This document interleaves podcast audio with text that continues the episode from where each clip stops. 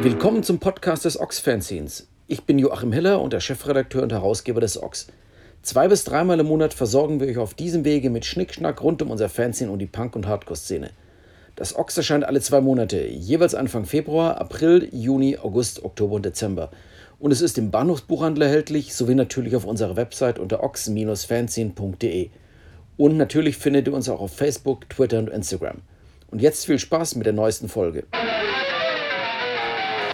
Schönen guten Tag, schönen guten Abend zu einer neuen Folge des Ox Podcasts. Heute habe ich zu Besuch Kent Nielsen, einen langgedienten Ox-Schreiber, den ich so lange kenne, dass ich gar nicht mehr genau weiß, wie lange ich ihn kenne. Ich kenne auf jeden Fall seine Band Lull, Leben und Leben lassen, schon weitaus länger, als ich Kent persönlich kenne. Lull waren eine großartige Band, die in den 80ern auf Starving Missile ein Album veröffentlicht hat.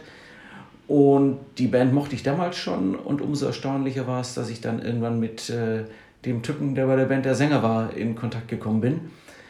Und der Rest ist Geschichte. Hallo Kent, äh, ja, stell dich dich doch bitte mal eben vor. Ja, moin Kent. Ähm, ja, ich bin in Soling, das zweite Mal in meinem Leben. Finde das hier schön. und wache langsam auf. Ähm, in Deutschland bin ich seit 88. Bin damals, als es Lull noch gab, äh, waren wir eh die ganze Zeit auf Tour war. Dachte ich, irgendwann kann ich auch ganz gehen, weil ich die Schnauze voll von Dänemark hatte und bin dann in Lübeck gelandet, wo ich seitdem wohne und lebe, ein paar andere Bands schon durch habe und jetzt solo unterwegs bin seit neun. Mhm. Du hast es gerade schon beantwortet. Ähm, dein Deutsch ist zwar ganz hervorragend, aber man hört so einen ganz kleinen äh, Akzent, wo ich sagen würde so, hm, wo kommt das her? Ich hätte gesagt, das ist irgendwas eben was Nordisches. Das ist so ein ganz leichter dänischer Restakzent, äh, den du drin hast. Es, es, ist immer, es ist immer tagesformabhängig und, und die Leute raten alles Mögliche, von Amis bis Holländer bis eben halt Däne, Leute, die in, in der Nähe von der dänisch-deutschen Grenze, die haben es meistens sofort raus. Und man kann immer ganz gut damit punkten, auch so bei Ämter und so. Ähm, oder bei Kassiererinnen, so ein klein, der kleine Däne. Die Leute finden das nett da oben. du kommst aus Schleswig-Holstein, sprich du lebst in Kiel? Nee, in Lübeck. Lübeck, Entschuldigung, ja, mein ja. Gott. Äh, Kiel. Hast du in Kiel hast du? Nee. nee in Kiel war ich, war ich nur viel. Okay, Lübeck. So, okay. Lübeck ja. Ähm, und Hamburg, oder? In Hamburg? In Hamburg war ich ganz kurz, als ich nach, von Dänemark nach Deutschland ging, die ersten mhm. neun Monate und dann bin ich mhm. nach Lübeck und mhm. seitdem da. In, worauf ich hinaus wollte, in Schleswig-Holstein gibt es ja auch diese Partei der dänischen Minderheit. Mhm. Ähm, dürfen die nur Dänen wählen oder äh, darfst du die auch wählen oder wählst du die? Ähm, ich habe, also die sind, ich bin, wohne fast, sagen wir so, ich wohne fast so weit südlich, als dass ich sie wählen kann. Ich glaube, einmal gab es bei irgendwie, ähm, ja, wie heißt das dann nochmal, Bundes äh, Schleswig-Holstein-Wahlen oder sowas, da, da konnte ich, als es um den Landtag ging, da konnte ich sie wählen. Aber in Lübeck stellen sie sie nicht auf. Okay. Also so mhm. Kommunalwahlen, da kann ich sie leider nicht wählen. ähm, sonst würde ich das mit. Also, also, das ist jetzt auch keine linke Partei, das ist eine Minderheitenpartei, aber die haben, die machen auf Lokalebene machen die schon viele sinnvolle Sachen. Mhm. mhm. Ja, du hast es angesprochen, du bist äh, 30 Jahre, hallo, 30 Jahre, solange wie es das Ochs gibt, bist du schon in Deutschland. Ja, 1. Februar 88. Ich wohne jetzt länger in Deutschland als in Dänemark inzwischen. Ja, und habe die do doppelte Staatsbürgerschaft jetzt auch. Okay. Mhm. Jetzt nur noch ein halber Däne. ähm, ja, du, wir erwähnten eine Band bereits, Lull. Ähm, die ganze Geschichte dieser Sache kann man natürlich im, konnte man im Ochs nachlesen, in der großartigen Fortsetzungsgeschichte, wie ich kein Tänzer wurde. Mhm. Bald, nein, in dem Augenblick, wo das Interview erscheint, ist das Buch bereits erschienen. Ja. Wird es das Ganze auch in Buchform geben. Fangen wir mal da an. Wie sind wir eigentlich äh, damals zusammengekommen, das Ochs und du? Kannst du dich noch erinnern? Ich nämlich nicht. Und wann war das? Also ich vermute mal, dass das war zu der Zeit, wo wir das ähm, DDR-Label hatten. Da hatte ich einen Partner in Lübeck von 91 bis 94, wo wir auch das Plattenmeister-Label gemacht haben mit Fischmob und Flugschädel, falls jemand sich an die, die Bands erinnert. Uli Großmann? Uli Salzmann, Uli genau. Salzmann. Und in der Zeit... Der kam aus Wuppertal übrigens. Gebürtig. Nee, das war nee? der Klaus Gebauer, Ach, war der Klaus Partner. Gebauer, sein Partner, ja. alles klar. Ähm, Nee, Uli kam auch aus Schleswig-Holstein. Ah, okay. Ich glaube, damals haben wir im Laden angefangen, das, das Ochs zu verkaufen. Mhm. So bin ich mir ziemlich sicher. Und dann habe ich jemanden getroffen, der hat, der hat, äh, der auch fürs Ochs heute schreibt. Und der hat sein erstes Ochs bei mir auf einem Konzert am Bauchladen irgendwo in Schleswig-Holstein gekauft. Das fand ich witzig. also sie hatte einen Plattenladen und Plattenlabel. Genau, und mhm. auch, waren auch immer auf Konzerten und haben da vertickt und mhm. so. Ja. Genau, und das muss das erste Kontakt zum Ochs gewesen sein. Damals war die aber, hatte die ja noch, da hattest du noch andere Leute mit an Bord oder sowas, glaube ich. Ja, ja, yes. boah, schwer also zu erinnern. Die Gründerzeit. Ja, okay. Und kannst du dich erinnern, wann du dann äh, schreiberisch fürs Ochs tätig wurdest?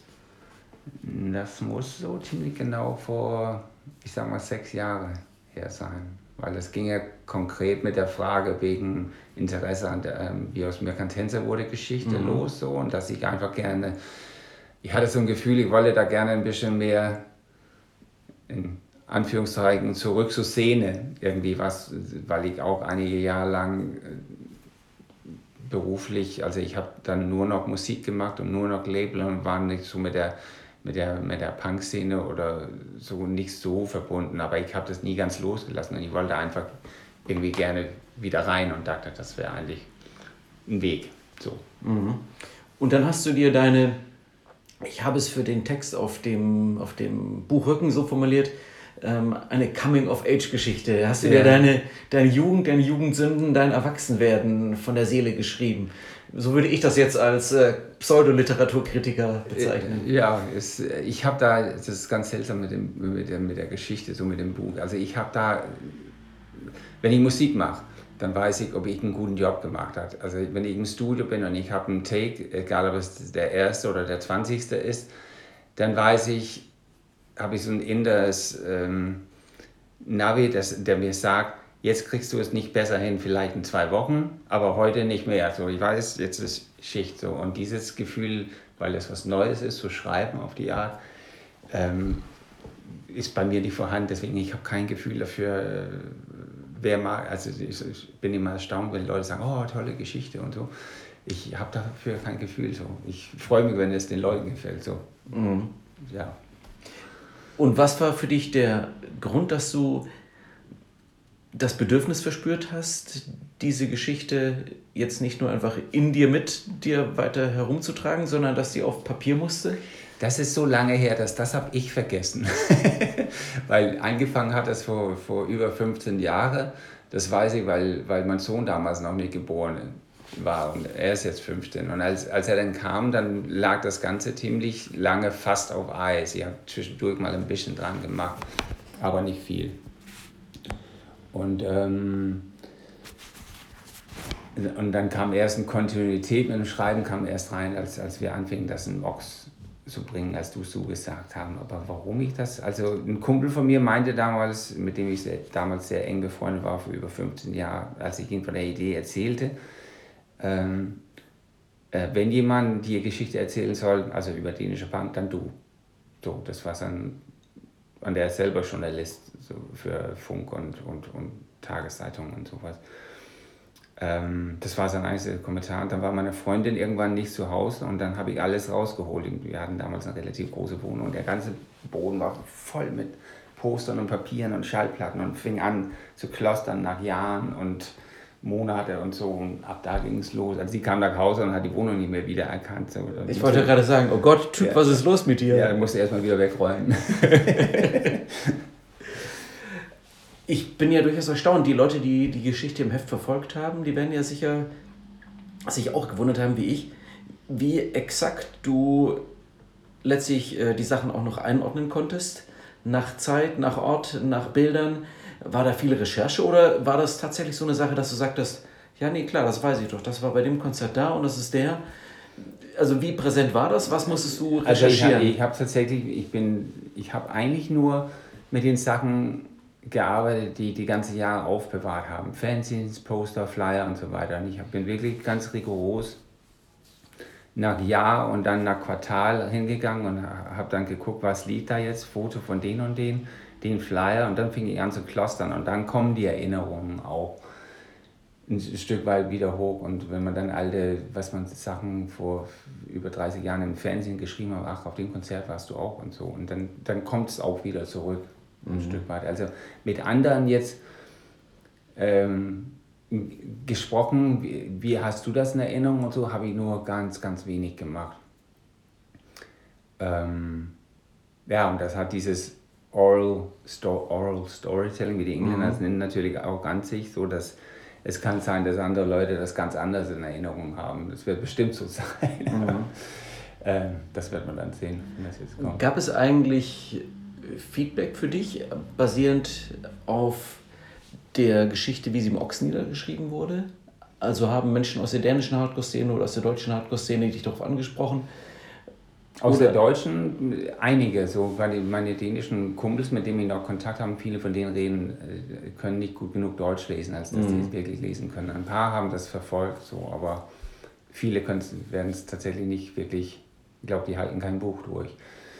Ähm, aus Deutschland viele, so und auch, was mir auch immer wieder gefreut haben, wenn jemand gesagt hat, äh, äh, ja, toll und ich freue mich auf die nächste Ausgabe. Einer, einer ganz besonders aus Flensburg, ähm, Lenny Ramon, der ist leider inzwischen verstorben, der hat das immer regelrecht entgegengefiebert, aber bis er in der Geschichte auftauchte, war er leider schon tot. Und das tat mir ein bisschen leid, weil mhm. er war so der größte Fan von der Geschichte.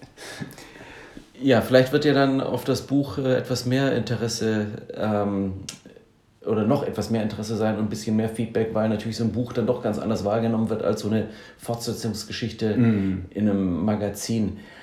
Hast du eigentlich in der Bearbeitung der Geschichte für das Buch wesentliche Fehler festgestellt oder musstest du Erinnerungen korrigieren? Oder ist das letztlich so unverändert weitestgehend übernommen aus, dem, aus der Geschichte im Heft? Es ist eigentlich fast. Ähm ja, ist eigentlich fast so übergeben worden an, an, an, an Ventilverlag, äh, unverändert. Und die, haben, die sind dann, dann nochmal rübergegangen zum Strafen. Aber da jetzt groß was verändert, habe ich nicht zwei, drei Geschichten, wo mir irgendwie, wo Zeiträume mehr durcheinander gekommen war. Also ein Konzert, was ein Jahr später stattfand, als ich geschrieben hatte und so, das habe ich korrigiert, aber das war, das war relativ wenig. Mhm. Generell bist du ein Fan von solchen Büchern? Ich habe dich jetzt gerade hier erwischt mit dem The American, An American Demon, ähm, a Memoir by Jack Grisham von äh, TSL. Bist du grundsätzlich Fan von solchen Büchern und dachtest dir, was andere Punkrocker als Lebenserinnerung aufschreiben können, das kann ich auch? Oder hast du das letztlich völlig losgelöst von so einer Erinnerungsindustrie, die sich ja durchaus auch entwickelt hat in der Musikszene? hast du es losgelöst davon gemacht? Also ich lese die Bücher gerne, ähm, habe aber jetzt in der ganzen Zeit, wo, die, wo das lief mit, mit, mit Orks und mit dem Deadline, ich habe die Finger von Büchern wie äh, Dorfpunk habe ich zum Beispiel nie gelesen, weil die Geschichte ist die gleiche, ohne also diese das ist auch das, was ich gerne mag in diesen Büchern. Das ist eigentlich ist es egal, ob es ähm, äh, Südkalifornien ist oder Kopenhagen oder London oder die dänische Einöde, diese Geschichte von Kids, die zum Punkrock finden, ist immer die, ist immer die gleiche. Und deswegen habe ich eigentlich versucht, ähm, jetzt nicht die letzten Jahre nicht so viele von diesen Büchern zu lesen. Ich lese sowieso viel zu wenig, weil ich Angst hatte, dass das äh, mich unbewusst dann beeinflussen konnte beim Schreiben. Also ich werde jetzt vermutlich wieder mehr lesen, jetzt wo meins fertig ist, dann kann ich auch wieder ähm, aber ja, ich, ich, ich, lese sie gerne. Es gibt einige tolle Geschichten. Ich fand dieser Human Punk, die ich vor ein paar Jahren für, fürs Ox äh, besprechen durfte, fand ich unglaublich gut. Zum mhm. Beispiel. Das ist echt ein tolles Buch. Der Gong war übrigens nicht äh, dafür, dass du jetzt aufhören musst zu reden. Das war tatsächlich nur die Türklinge, die ich nicht abstellen kann. Aber es wird geöffnet äh, durch andere Personen im Haushalt. Wie hast du ähm, die Sache erlebt, dass du eben ja gezwungen warst, dich sehr viel mit deiner Jugend zu beschäftigen, die ja nicht, wenn man das Buch sich mal durchliest, also die Geschichte nicht unbedingt besonders ähm, glorreich war. Mhm. Sprich, du warst, glaube ich, auch schon ein ganz schön besoffener Assi äh, und hast einiges an Scheiße gebaut. Ja. Ähm, war, mit, war mitunter ziemlich anstrengend, klar. Ähm, ich hatte das vor einiger Zeit davor, ich weiß gar nicht, als Helge Schreiber, einer von unseren Ox-Kollegen, sein sehr tolles Buch Network of Friends geschrieben hat. Da hat er mich auch für interviewt, wie so viele, viele anderen auch. Und das fand ich extrem, das war eigentlich so ein Zeitpunkt, wo ich diese ganze Lull-Geschichte für mich beerdigt hatte. So abgehakt. Also jegliche Gedanken an mal ein Reunion oder sowas, das war vorbei. Und das dann wieder, weil es da ganz explizit auch um Lull ging, das wieder hervorzukramen. Also ich wollte Helge gerne unterstützen. Ich finde das, fand das Projekt von ihm toll. Ich finde das Buch auch ganz toll. Ähm, aber ich habe mich so innerlich mit Händen und Füßen dagegen gewehrt, das wieder hervorzuholen. Es war jetzt bei dem Buch mal so, mal so, weil das auch sich ja über eine relativ lange Zeitstrecke spannt. Also ich ähm, bringe gerne Leute zum Lachen. Also ich finde da ist auch, auch viele lustige Geschichten, aber wie ein Freund von mir aus der Szene mal meinte, es war eben nicht alles lustig. Aber die Geschichten gehören halt auch dazu. Ja, ähm, na, viel Scheiße gebaut. Ich bin nicht stolz drauf. No regrets. Sprich, das gehört dazu. So war das halt. Ja. Heute fühle ich, ich spreche jetzt für dich, war eben so. Heute fühle ich mich aber so in meinem Leben und in meiner Welt wohl und das gehört dazu. Mhm. Oder wie, wie reflektiert nee, man dann sowas?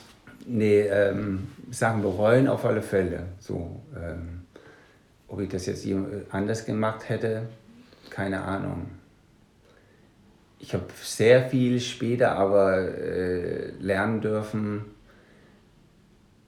auf, wo ich so ein Buch über, über, es gibt so eine Theorie über verschiedene, es gibt 13 oder 17 verschiedene Persönlichkeitstypen bei uns Menschen so. Und wenn, äh, die können sich natürlich überlappen und wenn sie extrem ausgeprägt sind, redet man unter Umständen auch von einer Persönlichkeitsstörung, das liegt bei mir jetzt nicht vor. Aber diese, dieser Typ, der ich bin, wo ich jetzt gerade, mir fällt die Bezeichnung nicht ein, ähm, als ich das gelesen habe, war zum ersten Mal für mich in meinem Leben klar, ich musste echt laut lachen. So, weil die, dieser Mensch, der da beschrieben wurde, das war ich. Und auf einmal war mir klar, wo ich früher ge ge mich gefragt habe, warum habe ich das gemacht, so, warum habe ich das getan und so. Auf einmal war mir klar, da gab es kein links oder rechts abbiegen. Da ich, ich hätte immer nur die Richtung einschlagen können. Auch beim 20. Versuch hätte ich das so getan. So. Und das war eigentlich befreiend zu wissen. So. Ähm, muss man halt versuchen, das Beste draus zu machen. Und Der freie Wille ist eine Lüge. Genau. Alles vorherbestimmt. ja.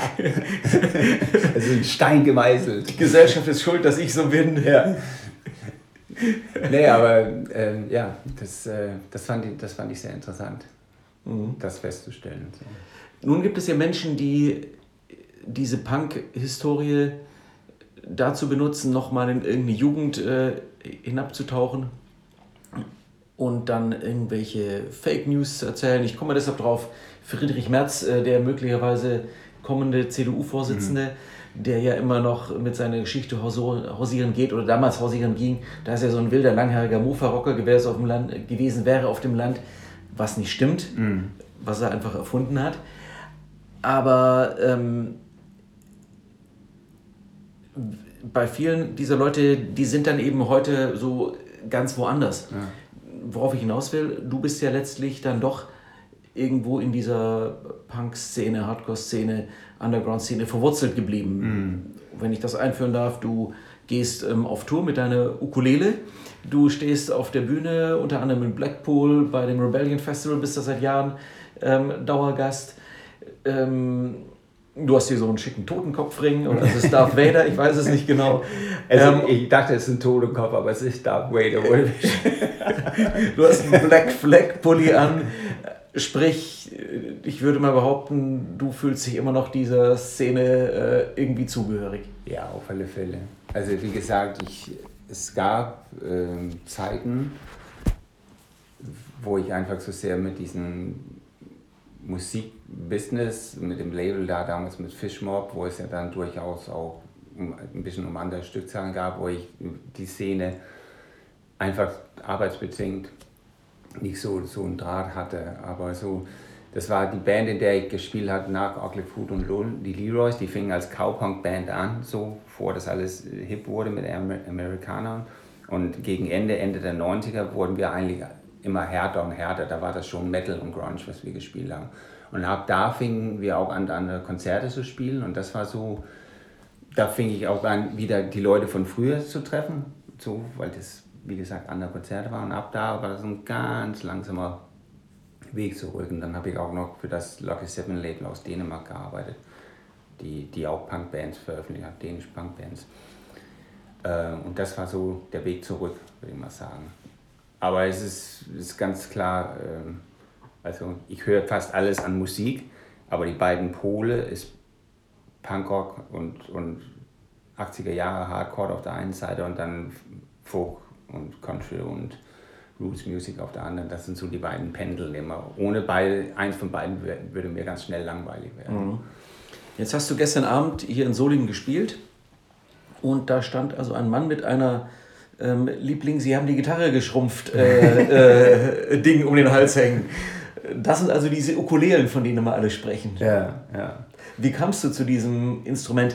Ich weiß jetzt, dass in den USA ist die Ukulele so ein wirkliches Volksinstrument. Also dort mhm. äh, jede Familie, wo heute irgendwie wahrscheinlich in Deutschland ähm, jeder mit Blockflöte aufgewachsen ist, gefühlt in den USA ist es die Ukulele.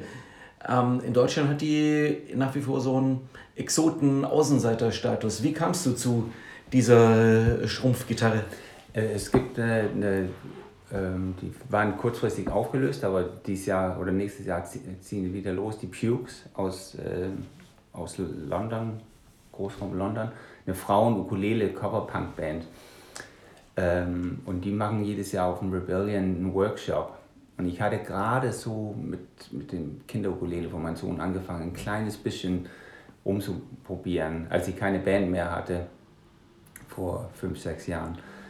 Ähm, und dann war ich auf diesem Workshop und das war so für mich die Initialzündung. Ich will das einfach können, ich will das einfach lernen. Und das war auch der Weg zurück zum aktiven Musikmachen. Ansonsten hätte es sein können, dass es sich damals erledigt hatte, vor fünf, sechs Jahren.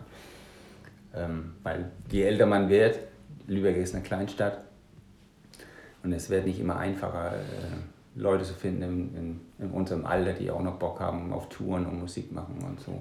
Dann hast du gesagt, wer ist in meiner Band? Me, Myself and I? Genau, und ich muss niemand mehr fragen, ob er Lust hat auf einen Auftritt und er muss seine Frau nicht fragen und... Kein Bassist, kein Schlagzeuger. Genau. Einfacher geht es nicht mehr und Ukulele ist das einfachste Instrument, was man Nun muss ich sagen, dass äh, ich bin kein Gitarrist und sonst kein Musiker.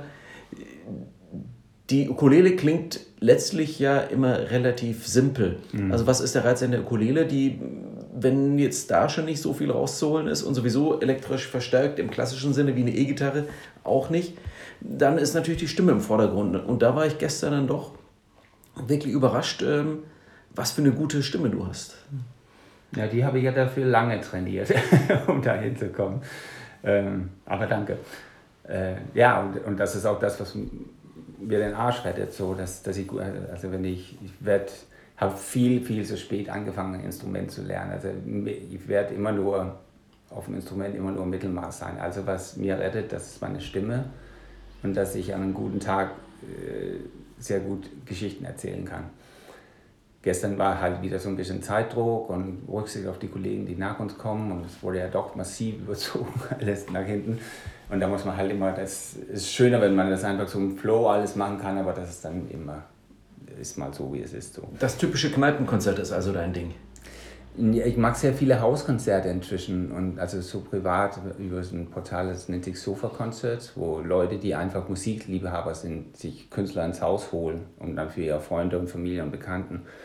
Und das ist immer extremst aufmerksames Publikum. Und da kann man natürlich richtig rausholen. Also Kneipenkonzert, hm, weiß ich nicht so. Also wenn die Leute, die Hälfte der Leute nur zum Saufen da ist, macht es auch keinen Spaß. Also dann spiele ich dann auch einfach. Das dann gegen so eine Zone, wo ich denke, so jetzt probe ich einfach und dann nagel ich die Dinge runter. Kann auch sehr gesund sein manchmal. Aber eigentlich bringe ich die Leute, wie gesagt, gern zum Lachen indem du Geschichten erzählst. Ja. Um die Lieder herum. Die todtraurig sind. Lässt du denn da, wenn du erzählst, auch Sachen einfließen, die jetzt zum Beispiel in diesem Buch so anekdotenhaft auftauchen? Oder ist das dann eigentlich schon eine vollkommen getrennte Sache, dieser Tänzer und äh, der Ukulelenmann? Also ich, ich ziehe jetzt oder ich stampfe jetzt so ein zweites Set aus dem Boden, was auch eine ganz schöne Herausforderung ist, was ich jetzt zur Buchveröffentlichung äh, dann machen werde. Das kommt auch sehr gut an, also ich habe das schon fast alle.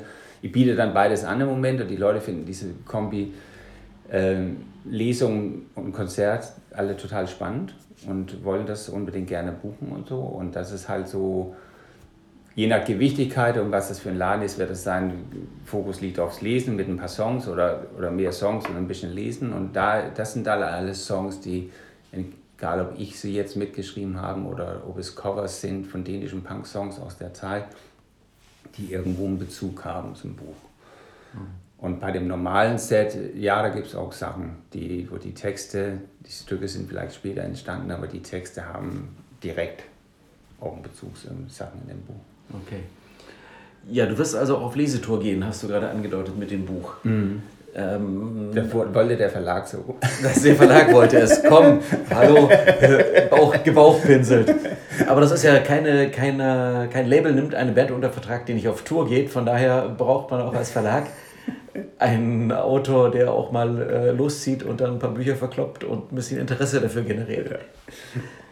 Nein, das ist auch halt spannend. Ich hatte jetzt, äh, das, äh, ich dachte, weil ich sowas noch nie gemacht habe, habe ich eine Party zu Hause gemacht für 15 Freunde und die wussten alle nicht, wie, wie ihnen geschieht. Ich habe dann das Konzept dieses Lesen, Songspielen, Lesen, zwei Songspielen ausprobiert und das kam sehr gut an. Ähm, das Witzige war, dass mein Sohn, der war auch bei mir an dem Wochenende und ich, äh, und ich meinte, willst du rüberkommen für die Stunde? Er war natürlich am Datteln auf sein Zimmer, wie man als Tenager so macht. Ähm, und dann kam er rüber und dann, der hat sich so beömmelt. Ähm, der hatte mich schon Wochen davor gefragt, Papa, wenn das Buch kommt, darf ich es dann auch lesen? Äh, und ich so, ja, wir fragen mal Mama, aber letztendlich kannst du ja im Buchladen gehen und das, die hinsetzen und da lesen. Von daher kann ich jetzt schlecht Nein sagen. Und als ich jetzt im Urlaub war, habe ich jeden, jeden Abend, um das Lesen zu trainieren, ihn immer vorgelesen. Und er findet das super cool. Das ist ja natürlich ein interessanter Aspekt, den, gut, dass du den erwähnst. Ja, man macht sich natürlich mit so einem Buch äh, auch nackig vor dem eigenen Nachwuchs mhm. und der eigenen Familie, so sie es denn äh, lesen kann oder lesen will. Den eigenen Freunden, man, es ist alles nachlesbar. Mhm. Wie kann man jetzt einem 15-Jährigen gegenübertreten, der möglicherweise besoffen nach Hause kommt, wo man dem mal eine Standpauke hält, wenn er sagt so, Papa, du warst doch genauso, hör doch mal auf jetzt. Mhm. Ich habe das immer ein bisschen anders gemacht, also schon lange vorher. Ich ähm, mit ihm, also Eltern haben ja unterschiedliche Strategien und ich meins war immer so, also ich weiß noch, diese, was ich immer gerne erzähle, wir saßen, da waren auch viel kleiner, wir saßen nebeneinander auf dem Sofa und haben jetzt irgendetwas gelesen, Kinderbuch.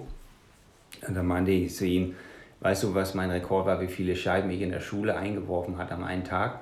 Und er guckt mich an mit großen Augen, nö. Und ich so, drei. Oh. Und dann meinte ich, aber weißt du was? Nee, das war nicht besonders schlau. Und ich versuche ihn immer auf, auf diese Schiene, weil er weiß das ganz genau, so wie du selber sagst. Also wenn, wenn ich mit ihm Moralpredigt machen würde, das geht bei ihm nicht. Das kriege ich nicht hin. ich, hab, ich meine zu Ihnen jetzt, als wir im Urlaub waren, da steht ganz viel darüber drin, wie du Sachen nicht machen sollst. Da steht auch nicht so drin, wie du es machen mm. solltest. Mm. mm. Aber er ist ein Schlauer. Er ist viel schlauer als ich. In seinem Alter, Gott sei Dank. Gut. Von wem hat das? Von dir? Von der Mutter? Ähm, ich würde mal sagen, es ist ein Kombi.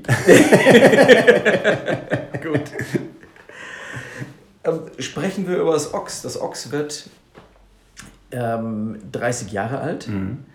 Im Frühjahr 2000 19 ist dann die erste Ausgabe 30 Jahre vorher erschienen. Was macht dir Spaß daran, fürs Ochs zu schreiben? Also jenseits der Tänzergeschichte, die jetzt ja durch ist, machst du ja Konzertberichte, die eine oder andere Plattenbesprechung mhm. oder Buchbesprechung. Was reizt sich daran, in der wenigen Freizeit, die man hat, sich auch noch hinzusetzen und sowas runterzutippen? Ähm, also ich glaube, ich bin einfach wenn, so Bands, die ich gerne mag, ich bin da wahnsinnig loyal. So, also wenn ich Fan von irgendjemand bin, dann bin ich das, äh, dann, bin, dann ist es for life. so. Und, ähm, und das möchte ich einfach, also es freut mich dann einfach, diese oder jene Band irgendwie, die teilweise meistens in meinem Fall auch nicht aus, aus Deutschland stammen, denen dann einfach in, für mich das wichtigste und beste Magazin für diese Musik dann diesen Plattform zu geben oder das zu ermöglichen. Das ist es, glaube ich. Und ich trainiere mein, mein es war es für mich bestimmt auch wichtig, nicht uneigennützig in den fünf Jahren, wo ich an die Geschichte jetzt kontinuierlich arbeite, nebenbei das andere zu schreiben und, ähm, und, und so mein schriftliches Deutsch zu trainieren. Also wenn ich die ersten Kapitel lesen würde heute, wie sie damals geschrieben hat und jetzt zum Schluss würde ich doch feststellen, dass 80 ist es immer noch nicht fehlerfrei, weiß Gott, aber es ist doch besser geworden. So, das, es geht mir leichter von der Hand und das ist auch ein wichtiges Training gewesen. Mhm. Ähm, es ist einfach spannend. Also ich glaube, die Geschichte bisher, auf die ich am stolzesten bin, was ich neben Tensorville Ox gemacht habe, ist immer, nie, immer noch die von Billy Sedelmeier, was ja eher was ein alter Punkrocker zwar war, aber die Musik, für die er bekannt ist, ist eher so Richtung Kalexiko und so. Und die Geschichte, die, die fand ich einfach, die musste erzählt werden. So, dieser Typ ist unglaublich, dass der noch lebt. Ähm, ja. Mal kurz Erinnerung aus ähm, Arizona, glaube ich. Ja, genau. Und extreme Drogenexzesse und äh, dem Tod mehrfach nur von der Schippe gesprungen. Ja, genau. Und äh, ja, und äh, Raubüberfall auch, äh, zumindest getürkter Raubüberfall und Verfolgungsjagd und so weiter und so fort. Dagegen ist dann ja der Tänzer echt so pff, ja. die, Däne, die dänische Soft-Core-Variante. Soft ja. ja. Mich würde noch interessieren zum Schluss, was eigentlich mit den ganzen ähm, Lull-Leuten geworden ist. Hast du noch Kontakt zu denen? Sind die noch irgendwo da draußen? Und vor allem, wird es denn möglicherweise auch mal eine Neuauflage von der Platte geben, weil die ist ja doch ganz hervorragend. Ähm, also zu den Leuten, richtig Kontakt habe ich nur mit Lars, das ist der Gitarrist, der mag auch immer noch Musik. Wie ähm, heißen seine Bands? Ähm, die heißen, also er spielt immer noch bei Heat Farm, das macht er schon seit 10, 15 Jahren inzwischen. Dann spielt er bei, oh, wie fällt der Name naja, Dead irgendetwas, das sind Leute von Electric Dads, Kalashnikov und eben Lars von Lull, so eine All-Star äh, aus Dänemark, aber die machen nicht sonderlich viel. Ich spiele eigentlich nur Großraum Kopenhagen. Und dann hat er noch irgendeine andere Geschichte. Genau, und jetzt ist er bei Razorblades eingestiegen, die auch ähm, im Tänzer sehr viel vorkommt in der ersten Hälfte der 80er. Da war er kein Mitglied damals, da er kam erst zur Szene, als die Band, als die Band nicht mehr gab. Äh, aber drei von denen haben die Band jetzt wieder reanimiert nach 34 Jahren und da ist er als zweiter Gitarrist eingestiegen. So Andreas, im Schlagzeuger, der ist Tätowierer und das sehr erfolgreich, hat sein eigenes Studio seit Jahren, hat ja danach lange dieses Die Hard Label gemacht, ein großes dänisches Metal Label, wo ich auch für ihn gearbeitet habe in den 90er und früher Nuller Jahre. Und äh, Niller, der Bassist, ist Psychologe geworden der war eine Zeit lang Manager im Musikbereich von Dance und Hip-Hop-Acts und so und hat dann aufgrund von Santinitus, weswegen er auch aufhören musste mit Musik machen, ist er letztendlich Psychologe geworden. Zu den Platten. Ähm, ich denke nicht, dass es eine Auflage geben wird, eine Neuauflage, weil die einige in der Band mögen, äh, wollen es schlicht und einfach nicht. Die haben noch mehr als ich mit dem Kapitel abgeschlossen und sind da eher also vor allem einer strikt dagegen. Ähm, und für mich und für Lars ist es äh, nicht wirklich wichtig. Wir hatten 2011 haben wir nochmal ein Konzert gemacht, witzigerweise mit, äh, mit einem Ex-Mitglied von, von Andreas und einem von Nillers späteren Bands als Rhythmussektion in Christiania und haben nochmal als Freakliners, weil wir uns nicht Lull nennen durften, ähm, acht Songs gespielt.